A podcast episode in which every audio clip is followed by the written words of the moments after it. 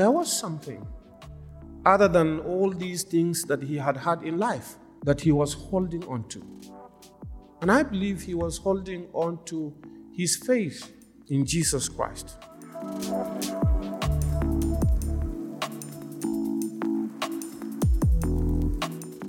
The grace of our Lord Jesus Christ, the love of God, and the fellowship of the Holy Spirit be with you all. I stand here with uh, a lot of gratitude, and I want to thank Pastor Chad and the leadership of this congregation for inviting me today to share a few words with you. And I'm thankful to Bishop uh, Ann also, who refused to take a break after a week long assembly in Milwaukee to accompany me for this worship service. Uh, thank you very much. I feel really greatly honored, and I want to bring you greetings on behalf of my church in Nigeria, but also from sisters and brothers within the Lutheran World Federation that I have been called to lead. I understand from Pastor Chad that you have been reflecting on the theme, the good life. So, and I guess this is what everyone is looking for.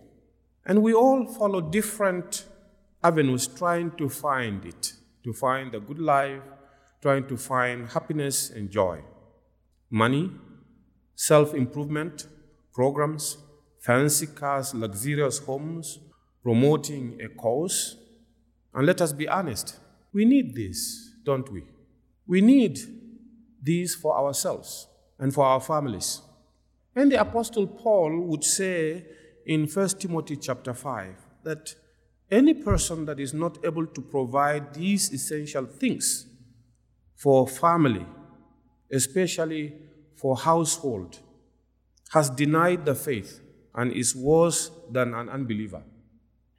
So, yes, essentially, we need these things in our lives. I don't know about you. Sometimes I go through days where everything works out well, and I feel like I'm living the good life.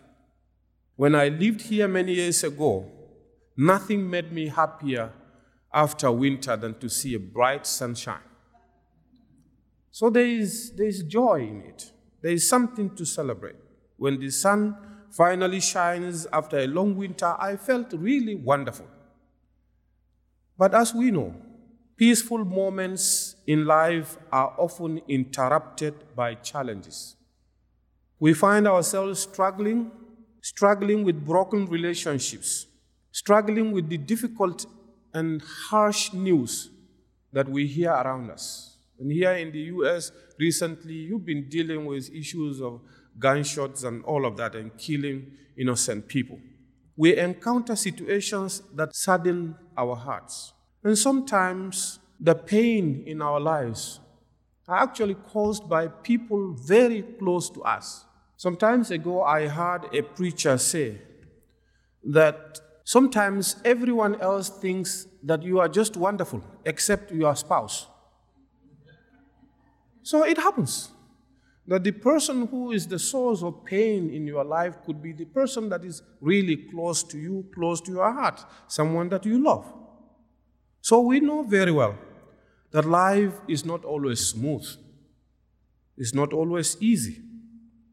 It's not an easy sail. Well, you just came back from Ely. I don't know if you had any bumps when you were sailing. But life is not always smooth. As I reflected last night on this theme, I could not help but recall a colleague whom I visited some weeks ago at the hospital. He's had really what you can say a good life, has had a peaceful life, has been able to train their children, and all of them have very good job. Has not had any serious issues with health at all. But suddenly everything seems to be going down the drain. And as I sat close to him and we talked, nothing else seemed to make sense for him in this life anymore.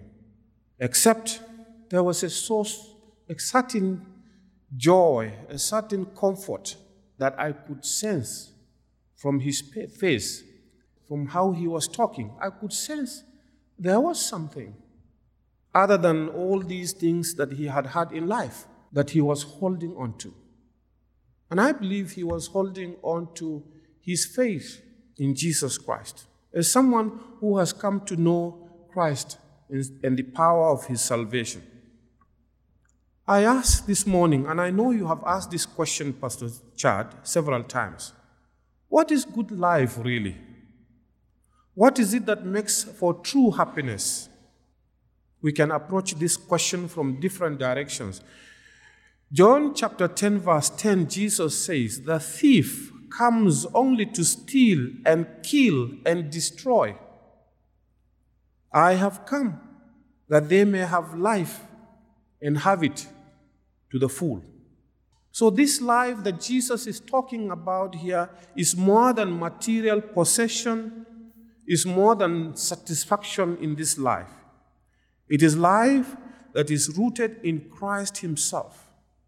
It is like building on a rock, not on a sand. It is a life where no forces of darkness could rob and steal from us the promise of God. So even when we are hard hit by the challenges of this life, we know God's love abides and remains. It is because of this love, then, that it makes sense for us to talk about a good life.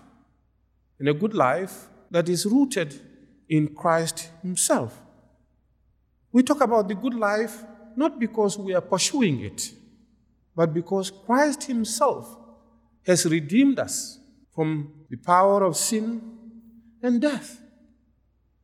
And I'm happy that this morning I will also witness the baptism of our youngest member in this church, which is a gift, a sign of life. Christ has redeemed us and owned us, and we are marked and sealed forever. And no one can take that away. And I said to my church members in Nigeria that you see, after the baptism, the water of baptism, no pastor, no deacon, no bishop, no archbishop, no pope has the right to take it back. It cannot be taken. It is the gift of God. And this is the source of our joy, our good life. So, the good life that is based on personal achievements and material is like a bird in Nigeria. We call it dadaka. I don't know if you have such a bird here. It's a little bird. When you see it, it doesn't, it doesn't fly far away. It just goes and then it's there and you think you can catch it and then it goes up and then you follow again and it's just some feet away and you keep following. And there are people who got lost in the woods pursuing this, this bird that seems so easy that you can catch it, but you don't catch it. So there have been some rescue operations to find people in the woods trying to pursue this bird. And it seems to me then, from the text this morning, clearly to pursue good life based on possession, based on achievement, based on the temporary things that we see, is like pursuing dadaka. You never get it really. Just when you think you got it, it slips off. The good life is a fruit of a right relationship with God. It is a grateful response to the gospel that offers us the good life. And that good life it is meant to be shared. It is not meant to be hoarded. You can accumulate material things and other things in life, but you can't accumulate the love of God and keep it just to yourself. The good life in Christ is the life that also urges us to look beyond ourselves. I noted during the assembly, Bishop Ann, I don't know how many selfies went out. So everybody was busy with a selfie. And so we are turning into a selfie generation, even by use of these gadgets, that we are so preoccupied with ourselves. And we think we got it. But clearly, Jesus says this morning if we only build our foundation on something else other than Him, it is like building on a sun that doesn't last.